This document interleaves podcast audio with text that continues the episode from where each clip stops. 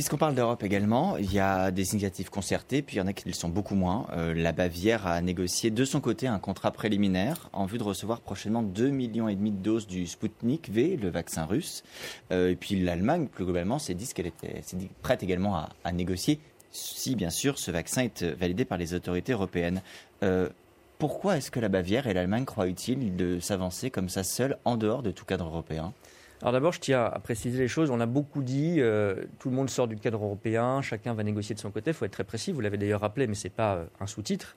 C'est très important.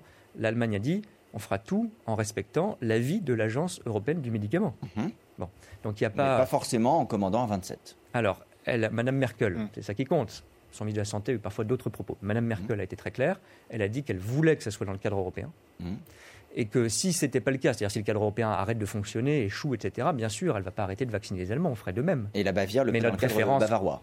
Alors, notre préférence, comme pour l'Allemagne, c'est de garder ce cadre européen. Mm. Et d'ailleurs, à un moment, il y avait eu cette rumeur que l'Allemagne avait commandé des doses de vaccin Pfizer. Mm. Ça n'est pas vrai.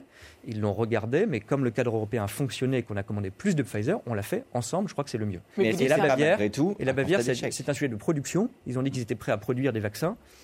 Euh, je rappelle aussi, je ne veux pas trop compliquer les choses, mais il faut être clair, le ministre de la Santé allemand lui-même a dit que le vaccin russe, de toute façon, on ne pouvait pas le produire avant deux à cinq mois. Mais donc, pour être clair, Clément Beaune, vous désapprouvez ces initiatives Je pense qu'envoyer, oui, je pense qu'envoyer des signaux qui complexifient, qui donnent l'impression qu'il y a des doses dans un frigidaire qui dorment et qu'on n'utilise pas, tout ça n'est pas responsable et n'est pas très sérieux. Il y a une campagne politique en Allemagne, une campagne électorale qui commence. Ça explique aussi qu'il y a beaucoup d'agitation. C'est un coup de com, vous Je crois que c'est un coup de communication que je regrette, mais encore une fois, moi je vais être clair sur le vaccin Sputnik on ne l'exclut pas par principe, ou contrairement à ce que disent nos amis russes, parce qu'il est russe. Ce serait stupide.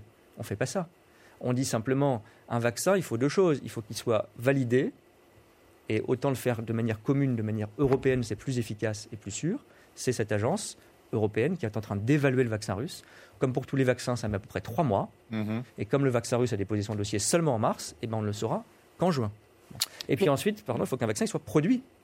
Et aujourd'hui, on n'a pas du tout de site de production en Europe qui produisent du vaccin russe. Donc moi, je préfère qu'on mette l'accent sur de la production aujourd'hui, comme on a ouvert des sites de production cette semaine en France pour des vaccins qui existent, mm. qui sont validés par les scientifiques, plutôt que d'aller produire un vaccin qui n'est pas encore mais à partir de juin, à partir de juin, vous eh souhaitez ben pourquoi pas Mais à partir de juin, on aura beaucoup accéléré la campagne de production, et donc on ne va pas réserver nos usines pour un vaccin mm. qui n'est pas encore validé, dont on ne sait pas comment on le produit, moi, je préfère qu'on produise aujourd'hui, comme on le fait avec euh, Delpharm, par exemple, mhm. en France, du vaccin Pfizer, du vaccin Moderna, du vaccin Janssen et bientôt, je l'espère, du vaccin Sanofi.